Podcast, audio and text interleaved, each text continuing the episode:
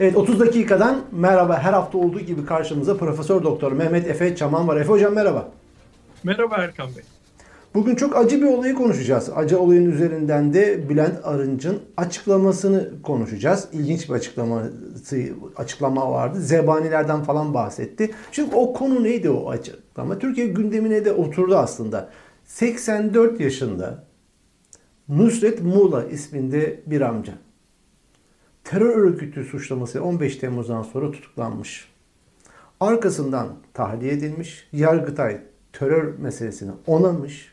Bu 84 yaşındaki bu amca ile alakalı nasıl bir teröristse e, bunun üzerine e, zaten pek çok hastalıkları var, kronik hastalıkları var. Defaatle ailesi talep etmesine rağmen tahliye edilmemiş. Sonunda da işte Covid e, kapılıyor ve adli tıp da hayır tahliyesine gerek yok diyor ve ölüyor. Nusret Muğla. Pek çok sosyal medyada bu konu dile getirildi. Bazı siyasiler de bu konuyu gündem yaptılar. Ve Bülent Arınç helallik istedi e, kendisinden, e, Nusret Muğla'dan. Manisa'dan çok eski bir dostu olduğunu ve arkadaşı olduğunu söyledi. Biz de öğrenmiş olduk, bilmiyorduk. Ve şu, o ilginç cümleler kuruyor kendisi. Bunu biraz konuşalım. Size sormak istiyorum. Bunun analize değer buldum. Diyor ki e, çok zulmedildiğinden bahsediyor ve orada şöyle bir ifade var. Diyor ki köşe başlarını tutan zebaniler kan ve intikam ateşiyle yanıyorlardı.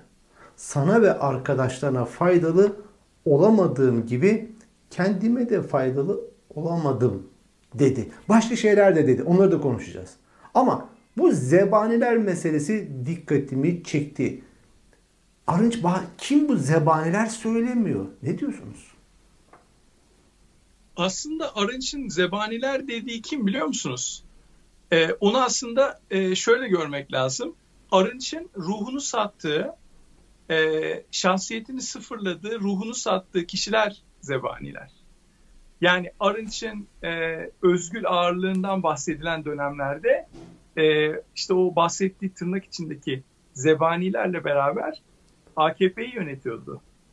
Ve e, ne oldu? Şahsiyetsizleştirildikleri için ve şahsiyetsizleştirilmeyi kabul ettikleri için, bunu benimseyebildikleri için, bunu kişilikleriyle örtüştürebildikleri için Arınç gibi, Abdullah Gül gibi, e, işte Ali Babacan gibi, ondan sonra Ahmet Davutoğlu gibi yani ne kadar böyle Erdoğan dışında AKP'de ağır top olarak nitelendirilebilecek insan varsa bunlar bu zebanilere teslim oldular. E şimdi artık zaten bu tabloyu böyle ortaya koyunca zebaninin ve zebanilerin kim olduğu da gayet net bir şekilde zannediyorum ortaya çıkıyor. Onu izleyenler anlayacaklardır. Yani adını zikretmemize gerek yok zebanilerin. Peki şimdi bu zebaniler konusuna devam edeceğiz ama şimdi Arınç, şu benim çok eski dostum, arkadaşımdı, abimdi diyor.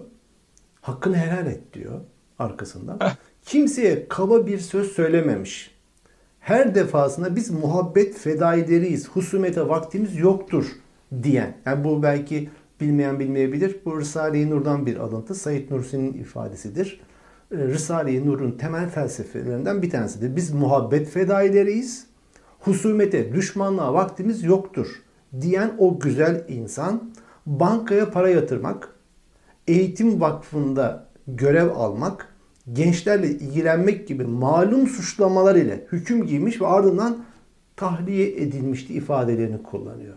Ve burada da yani bu içeriye atılma gerekçelerine de böyle gayet yumuşak bir muhalefet şerhi koyuyor. Ne diyorsunuz buradaki tonlamaya? Yani tipik bir iki yüzlülük örneği diyorum. Başka bir şey diyemiyorum. Midemi bulandırıyor bu, bu tip davranışlar. Neden? Çünkü Bülent Arınç bakın e, çıkıp FETÖ diye bir örgüt tırnak içinde FETÖ diye bir örgüt yoktur. FETÖ diye bir terörist örgüt yoktur diyemedi. Ve bunu diyemediği için ve Bülent Arınç gibi de e, düşünen, Bülent Arınç gibi bu olayların ayırdığına varmış olan, farkında olan, e, olan bitenleri bilinçli olarak göz yuman insanların ben çok ciddi anlamda tekrar edeceğim onu yani. Ciddi anlamda şahsiyetsizlikten muzdarip olduklarını düşünüyorum. Yani çünkü bir insan bunları bilerek e, çıkıp ya kardeşim durun bir dakika içeride bir sürü suçsuz insan var, masum insan var ve bunları kanunlarda, anayasada, kanunlarda yeri olmayan suçlamalarla, asılsız fabrikasyon gerekçelerle içeride tutuyorsunuz diyemedi. Bunu diyemedikten sonra bir insanın Yani bırakın siyaset yapmasını, insan olarak ortada dolaşması çok tuhaf bir şey bence. Hı. Ya bu açıklamayı yapması çok rezalet. Yani bu açıklamayı böyle sosyal medyadan veya medya üzerinden falan açıklama yapılması bunları korkunç rezalet olarak görüyorum. Madem böyle bir vicdan azabı çekiyorsun, açarsın telefon, e, vefat etmiş olan amcanın e, ailesiyle konuşursun. Dersin ki ben e, eşeklik yaptım, insanlık gösteremedim, özür diliyorum, e, sizden herhallik istiyorum dersin. Böyle ayan veya ortaya çıkıp... Bununla alakalı e, oğlu e, bugün medyaya konuştu. Bu Nusret Muğla'nın, Manisa'nın hayırsever Nusret amcasının oğlu. Oğlu şöyle bir açıklama yapmış. Babam Bülent abini ara. 65 yıllık dostluğunun karşılığı bu mu? diye sor demişti. Aradım. Damadı ile ilgili problemlerden bahsetti. Sanki çaresizmiş gibi, yapacak bir şey yokmuş gibi. Şok oldum açıklamasını yaptı. Yani zaten işte bakın benim söylediğim şeyin de e, bir şekilde gerçek olduğu, doğru olduğu e, Nusret amcanın oğlunun ifadesinden de gayet rahatlıkla anlaşılabiliyor. Yani bu çok büyük bir şahsiyetsizlik örneği.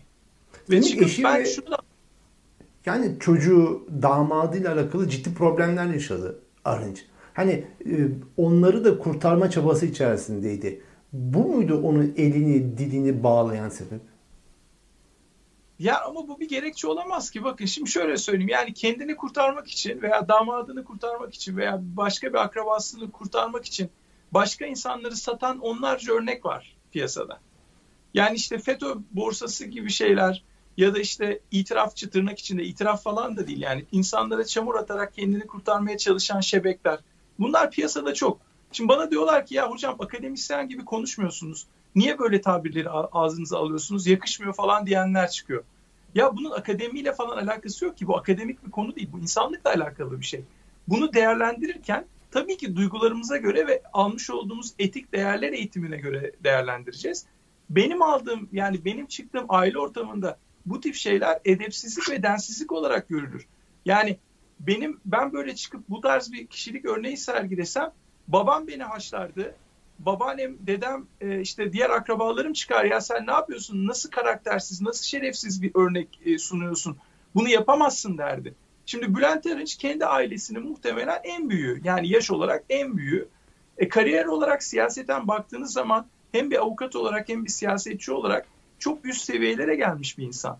Yani artık bu yaşta benim damadım işte ben bilmem ne deyip korkup e, içeride masum bir dostunuz var. 80 küsür yaşında bir adam ve siz çıkıp bu adamın eğer hakkını hukukunu savunamıyorsanız Bülent Arınç konumunda olan birisi olarak o zaman ortalıkta adam diye gezmeyeceksiniz yani. Bunun bedeli bu. O zaman ortalıkta adam diye gezme hakkınız olmaz. Dolayısıyla yani şöyle bir şey düşünün. E, Holocaust döneminde Yahudileri kafileler halinde Auschwitz'e, Dachau'ya, kamplara gönderiyorlar. Bir takım Yahudiler de susuyorlar. Bu insanların hakkını hukukunu savunmuyorlar. Sırf neden? İşte bizim birkaç akrabamız e, bu sondan e, aman uzak olsun, aman biz kendimizi kurtaralım. E şimdi bakın yani bu böyle bir şey olabilir mi? Bülent Arınç gayet net bir şekilde Nusret e, Muğla'nın, Nusret amcanın hiçbir şekilde suça bulaşmadığını, hiçbir şekilde gayri kanuni bir faaliyet içerisinde olmadığını biliyor. Bunu da zaten if, ifa etmiş işte söylüyor açıkçası hı hı. E, ifade buna değiniyor. E şimdi siz bunu ne bile bu adamın hakkını hukukunu savunmazsanız ne derler size yani? Evet. Şimdi oğluyla alakalı da ben şimdi e, yayına çıkmadan önce bir bakayım. Mücahit Arınç adında bir oğlu var. Yani AKP İstanbul Milletvekili. Bu evet. Mücahit Arınç. E, şimdi e, Bülent Arınç Yüksek İstişare Kurulu üyeliğinden ayrılınca e, Cumhurbaşkanlığı e, İstişare Kurulu'na ayrılınca bir açıklama yapmıştı. Bu denize tek bir gemi, tek bir rota, tek bir reis var diye. Yani bir ölü patlama hali bu. Bir tapınma hali bu. Aman bize dokunma hali bu. Başka türlü bunun izahı yok. Fakat Arınç diyor ki ben aciz kaldım diyor. Aciz kaldım diyor. Gözleri kararmıştı köşe başlarını tutan zebaniler devletin rejimin içerisinde tutan zebani kan ve intikam için yan, ateşiyle yanıyorlardı. Doğru bildiklerimi söylediğim için Ben de hakaret gördüm. Azarlandım, horlandım. FETÖ'cü olarak, burada da kullanıyor FETÖ'cü şeyini. FETÖ'cü olarak hedef gösterildim. Sana ve arkadaşlarına faydalı olamadığım gibi kendime de faydalı olamadım. Her yerde bu problemleri dile getirdim diyor. Bundan Ya bir öte kere- ne yapmalıydı? Bir kere böyle bir cümlenin içinde en son kendime bile demesi zaten bütün kişiliğini deşifre etmiş Bülent Bey'in. Yani Bülent Arınç'ın ne olduğunu, ne mal olduğunu bu kendime bile de diyor. Yani ya şimdi sen ölmüş bir adam var 84 yaşında hapiste e, onlarca ilaç alırken e, ve hiçbir suç işlemediği gayet aşikar sadece Bankasya'da hesabı var. İşte bir derneğe üyeliği var ve sohbetlere katılmış gençlerle diye yani üç tane gerekçe göstererek bu adam adamcağızı terörist ilan etmişler. Ve bu adam katledildi. Yani idam cezasının olmadığı Türkiye'de fiili idam cezası var. Çünkü bile bile isteyerek, bilerek bu adamı ölüme mahkum ettiler. Covid olmasına rağmen bırakmıyorlar. Bakın düşünebiliyor musunuz? Bu yaştaki kronik bir hasta. Yani öleceği belli. Şimdi Bülent Arınç böyle bir ortamda bir açıklama yaparken, bir taziye açıklaması yaparken ve hayıflanırken, eleştirirken bir takım işte usulsüzlükleri, bir takım hukuksuzlukları kendini burada gene monte ediyor bir tarafa. Diyor ki kendime bile faydalı olamadım. Ya bu ne kadar kişiliksizliktir ya. Yani Ama bu kadar- AKP standardı adına bir adım öne geçmek şey açısından yani vicdani duruş açısından kıyas ettiğimizde diğer AKP'lilere kıyas ettiğimizde diyor ki bu yanlıştı diyor bu amcaya yapılanların diyor Nusret Muğla'ya yapılan yanlıştı diyor. Öğretmenler, akademisyenler eline silah alma pek çok insanlar tutuklandı diyor. Zulmediliyor diyor ve ben bunları her yerde dile getirdim diyor. Bu ya, yalan söylüyor. Her yerde dile getirmedi. Biz buradaydık ya Erkan Bey. Biz bu ortamlardayız. Sizinle beraber 3 senedir program yapıyoruz. Bülent Arın çıkıp bir yerde bunu söylemiş olsa biz bunu programda değinmez miyiz? Bakın çok büyük bir olay olur bu yani. Nasıl bugün alıyoruz bakın bu programa? Yani Bülent Arınç yalancı. Böyle bir şey olabilir mi? Müfteri bir adam. Bunu dile getirmedi. Dile getirdiyse kapı kapalı kapılar ardında bu da bir ayrı şerefsizlik zaten. Ama Kapalı bu kapalı. mücadele ettim mesajı veriyor. Yani ben ilgili yerlerde bunları söyledim, bunun mücadelesini verdim diyor açıklamasında. Bunlar yalancı insanlar. Bunlar ne mücadelesini vermiş? İşte bakın hala Erdoğan'dan e, işte reis diye, rejimin lideri diye bilmem ne diye tapınarak bahseden bir adamdan bahsediyoruz yani. Ya bakın hala bildiklerini anlatmıyorlar. 17-25 Aralık'ta neler yaşandığını anlatsalar bu adamlar çıkıp. Sadece Bülent Arınç değil bakın Abdullah Gül, e, Ali Babacan, ondan sonra Ahmet Davutoğlu bu adamlar A takımı. Yani bütün olaylar olurken 2013 senesinde 17 e, Aralık'ta bu yolsuzluk soruşturmaları her şeyin başlangıç noktası olduğunda bunlar görev başında olan insanlar. Biliyorlar neyin ne olduğunu. Çünkü bunların bir de e, sosyal temasları da var. Sadece siyaseten e, bulundukları konum itibariyle değil. Yani sosyal çevreleri itibariyle de neyin ne olduğunu gayet iyi biliyorlar bunlar. Dolayısıyla çıkıp gerçekleri hala anlatmıyorlar. İki tanesi parti açtı, parti lideri oldu. Bir tanesi emekli oldu hala işte bu Bülent Arınç denilen zat. Hala böyle e, abuk subuk konuşmalar yapıyor şahsi, şahsiyetsizce. Ben sinirleniyorum. Bana göre yalancı ve bana göre bildiklerini anlatsa yani bildiklerinin onda birini anlatsa zaten rejim çökecek. Yani Onda pek çok şey bil- biliyorlar mutlaka ki biz dünyanın öbür ucunda, Türkiye'den çok uzak ülkelerde yaşıyoruz şu anda. Buna rağmen pek çok bilgiye ulaşabiliyor ve 15 Temmuz'un arka planıyla ilgili pek çok şey konuşabiliyoruz. Hele hele dediğiniz gibi bunlar işin içerisindeydiler. Çok çok şey biliyorlar. Fakat şimdi bu bu zebani meselesiyle alakalı ona da tekrar biraz devam edelim o konudan. Çünkü ilginç bir konu bu. Şimdi buradaki cümlesi şuydu. Köşe başlarını tutan zebaniler kan ve intikam içinde yanıyorlardı diyor. Bir şey yapamadım diyor. Onlar vardı karşımda diyor. Ee, ve faydalı olamadım. Şimdi bu zebaniler meselesi deyince bu İzzet Özgenç, profesör, hukukçu, Erdoğan'ın yakın hukukçusu onu bana hatırlattı. O da 15 gün önce açıklamasında dedi ki ya devletin çeşitli kademeleri, pek çok kademelerinde öyle öyle isimler var ki diyor. Devletin artık kontrolü onların elinde. Erdoğan'ın kontrolünde değil. Şimdi bu örtüşüyor bu açıklama. Buradan ben şunu anlıyorum. Erdoğan masum. Erdoğan'ı çevreleyen bir takım zebaniler var. Onlar ele geçirmiş durumda. Erdoğan ne yapsın? Hayır ne şimdi diyor? şöyle ben bunu gayet biz e, ben 2016 senesinden beri Erdoğan'ın bu rejimde yalnız olmadığını, tek lider olmadığını, mutlak lider olmadığını söylüyorum. Bu rejimin bir takım payandaları var, güç paydaşları var. Hep dedik Avrasyacı derin devlet. Bakın Avrasyacı derin devletin dışında e, rejimin bilinen ve görünen kanadı var MHP. Şimdi Erdoğan tek başına iktidarını konsolide edebilecek, devam ettirebilecek bir konumda değil. Derin devlet ve MHP'nin desteği olmadan hatta e, rejimin muhalefetinin de desteği olmadan, bu rejimin de muhalefeti çok önemli biliyorsunuz. Bakın daha geçen gün e, parti liderleri toplandı ve HDP'yi dışladılar. Yani rejimin kendi muhalefeti var. Rejimin dışındaki muhalif unsurları, HDP gibi unsurları da dahil etmiyor. Şimdi bütün bu tabloyu toparlayacak olursak şöyle bir sahne karşımıza çıkıyor. Tabii ki Erdoğan tek değil. Fakat bu Erdoğan'ı masum yapmaz ki. Çünkü Erdoğan'ın kendinden siyaseten daha güçsüz olması gereken bu odaklara teslim olmasının sebebi ne? Bunu sor sorgulamak lazım. Teslim olmasının sebebi 17-25 Aralık'taki yolsuzluk dosyalarının ortaya çıkmış olması. Yani Erdoğan kendini ve çevresini, yakın çevresini kurtarabilmek için ne yaptı? Ee, daha önce liberallerle, Avrupa Birliği yanlılarıyla, Gülen cemaatiyle falan işbirliği içerisindeydi. Kürt hareketiyle işbirliği içerisindeydi. Yani bunlardan siyaseten destek alıyordu iktidarını e, koruyabilmek için. Bu destekleri tabii ki otomatikman bıraktı. Neden? Çünkü o yeni odaklar, derin devlet ve MHP bu destekleri bırakmasını istediler. Özellikle Kürtlerle ilgili konuda. Yani şunu demek istiyorum.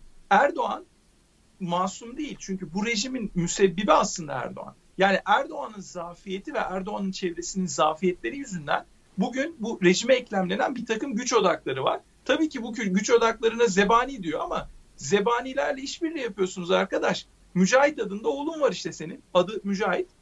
Milletvekili. E nasıl oluyor bu yani zebaniler çevrelediyse bu rejimi sen oğluna diyemiyor musun? Oğlum ya böyle zebanilerin olduğu rejimde senin ne işin var? İstifa et bu milletvekilliğinden ya da geç başka bir partiye. Veya oğlum bunu düşünemiyor mu?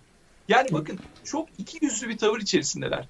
Sarayın e, kaymaklı komisyonlarından e, büyük paralar alırken rejimin zebanilerini gündeme getirmez. Kendi iyi konumlardayken veya oğlu veya damadının çıkarları için zebanileri gündeme getirmez.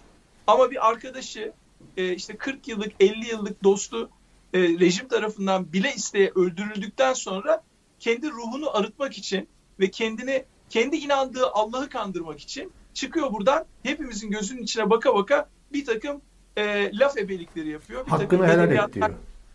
Hakkını helal et. Adam nasıl hakkını helal etsin? Ölmüş ulan. Ölmeden önce sen hak helallik isteyeceksin. Öldükten sonra öyle hakkını helal et var mı? Nasıl gelecek sana ahiretten hakkını hakkımı helal ettim Bülentçiğim gelip gel sarılayım sana mı diyecek adam yani. Bunlar insanların gözüne baka baka ya bunların dini inançları falan da yok. Bakın ben mesela açıkça söylüyorum ben hiçbir dine inanmıyorum diye ama bu adamlar Müslüman olduklarını iddia ediyorlar. Müslümanlıkta böyle bir iki yüzlülük kabul görüyor mu? Yani bana çıksın bir tane ilahiyatçı açıklama yapsın. Yani vefat etmiş olan adamın arkasından bana hakkını helal et diyebilir misin yani? Ölmeden önce kul hakkını düşüneceksin. Ölmeden önce okulun e, okulun Ne düşüneceksen hakkı... ölmeden önce yapacaksın. Buradaki tabii o zaman Bülent Arınç bu zebanilerin devletin belli, önemli kademelerindeki varlığını biliyor dediğine göre ve bunları zebani olarak niteliyor. Tamam. O zaman çık açıkla. Kim bu zebaniler? Bir çık açıklama bunu açıklamıyor hiçbir zaman. Neden Çünkü açıklamaz? zebani kendisi zaten Erkan Bey. Yani bakın rejim rejim herkes rejimde topu başkasına atıyor. Erdoğan suçsuz, işte biz suçsuzuz ya biz ne yapalım köşe başlarını zebaniler tutmuş. Ya arkadaş siz buradan bu rejimden hem maddi hem de güç itibariyle, siyasi güç itibariyle menfaat eden veya etmiş olan insanlarsınız. Eğer şu anda rejimin yanlışlıklarının farkına yeni vardıysanız çıkın geçmişte neler gördünüz, nelere şahitlik ettiniz bunları anlatın. Ve öyle özür dileyin, öyle ruhunuzu arıtmaya çalışın. Ya da şu anki irtibatlarınızı, işbirliklerinizi kesin. Şimdi Bülent Arınç'ın daha oğlu işte AKP milletvekili. Şu anda hala hazırda AKP milletvekili. E şimdi yani bu nasıl bu nasıl bir periz, nasıl bir lahana turşusu? Yani gidip zebaniler etrafı çevrelemiş diyorsun. Senin oğlun AKP'de milletvekili. Sen hala üst seviyede görev, görevler almışsın. Sen hala işte e, suya sabuna dokunmayayım babında açıklamalar yapıyorsun. İsim vermiyorsun zebaniler. Ver isim 3-5 tane isim ver. Kimmiş bakalım bunun müsebbibi yani? Süleyman Soylu mu? Tayyip Erdoğan mı? Kim? Adalet Bakanı mı? Kimdir bunun müsebbibi? Yani sen e, şimdi Bülent Arınç gibi bir adam için çıkıp kahvehanede Manisa'daki bir kahvehanedeki bir adamdan daha nitelikli ve daha doyurucu açıklamalar beklemez misiniz? Adam devletin en üst seviyelerinde görev almış birisi. Neyin ne olduğunu gayet iyi biliyor. Neden itiraf etmiyor? Neden geçmişte yaptığı hatalara özür dilerim ben hata yaptım arkadaşlar diyemiyor. Af isteyemiyor, özür dileyemiyor. Neden bunu yapamıyor? Çünkü neden olduğunu ben size söyleyeyim. Muhafazakar kesimde böyle bir kültür yok çünkü. Öz eleştiri kültürü yok. Kol kırılır yen içinde. Dava diyor bak davamıza zarar vermesin. Oğlunun adını Mücahit koymuş. Yani ben hani burada oğlunun adını Mücahit koymuş diğer insanları da e, bir şekilde bunlardan da özür diliyorum yani. Herkesin amacı bu olmayabilir de. Yani Bülent Arınç öyle kendini siyasete adamış, öyle bu milli görüş ideolojisine kendisini adamış bir adam ki sadece Mücahit Erbakan dendiği için işte Mücahit, cihatçı yani cihat yapan adam demek Mücahit. Mücahit diye oğlunun adını koymuş. Bu kadar politize etmiş ailesini. Çık bir kere bunların öz eleştirisini yap. Milli görüşün öz eleştirisini yap ya. Türkiye'yi mahvettiniz. Çakıl taşı bırakmadınız. Üst üste çakıl taşı bırakmadınız. Türkiye devletini komple yıktınız. Şimdi utanmadan çıkıyorsunuz zebanilerden bahsediyorsunuz. Bülent Arınç bana göre Bülent Arınç, Abdullah Gül, Ahmet Davutoğlu, piyasada olan işte e, Ali Babacan gibi insanların eğer yeni bir sayfa açmak istiyorlarsa ben buradan net olarak kriterini size söyleyeyim. Geçmişte yaptıkları hataları açıklayacaklar ve bildiklerini anlatacaklar. Sadece kendi hatalarını açıklamayacaklar. Bildikleri diğer şeyleri anlatacaklar. Çünkü Ali Babacan da biliyor, Ahmet Davutoğlu da biliyor, e, ondan sonra Abdullah Gül de biliyor, Bülent Arınç da biliyor. Neyin ne olduğunu biliyorlar. Neler yapıldığını ve bu rejimin nasıl kurulduğunu, neden bu zebanilere teslim olduklarını gayet iyi biliyorlar. Bunların öz eleştirisini yapmaları lazım, özür dilemeleri lazım. Ancak ruhlarını böyle arıtabilirler. Evet. Tabii Arınç burada bir sembol isim haline geldi. Manisa milletvekiliydi. Devletin en önemli kademelerinde yer aldı. Ama burada tabii bu 84 yaşındaki Nusret Muğla, Nusret amca Manisa'nın hayırsever, fakir öğrencilere burs veren Nusret amcası öldürüldü. Göz göre göre öldürüldü. Peki sadece Arınç mı ses çıkarması gerekiyor? Peki nerede bu Manisa? Manisalılar neden konuşmaz? Konuşamaz mı? Bu da ayrı bir başlık. Bu da ayrı bir başlık. Peki yani, yanımızın son bir cümle olarak şunu söyleyeyim. Zaten e, Bülent Arınç da e, diğer saydığım ismini zikrettiğim e, siyasetçiler de kendi için içlerinden çıkmış oldukları toplumun değerlerini reflekte ediyorlar. Onları bize gösteriyorlar. Yani toplumun çok önemli bir kesiminde bu bahsetmiş olduğum kişiliklilik ve dik duruş, omurgalı duruş örneği yok. Maalesef bunu yani söylememiz lazım. Bu da belki ayrı bir programın konusu olabilir. Evet. Peki yayınımızın sonuna geldik. Profesör Doktor Mehmet Efe Çaman tekrar haftaya tekrar görüşmek üzere. Görüşmek üzere. Sağ olun Erkan Bey.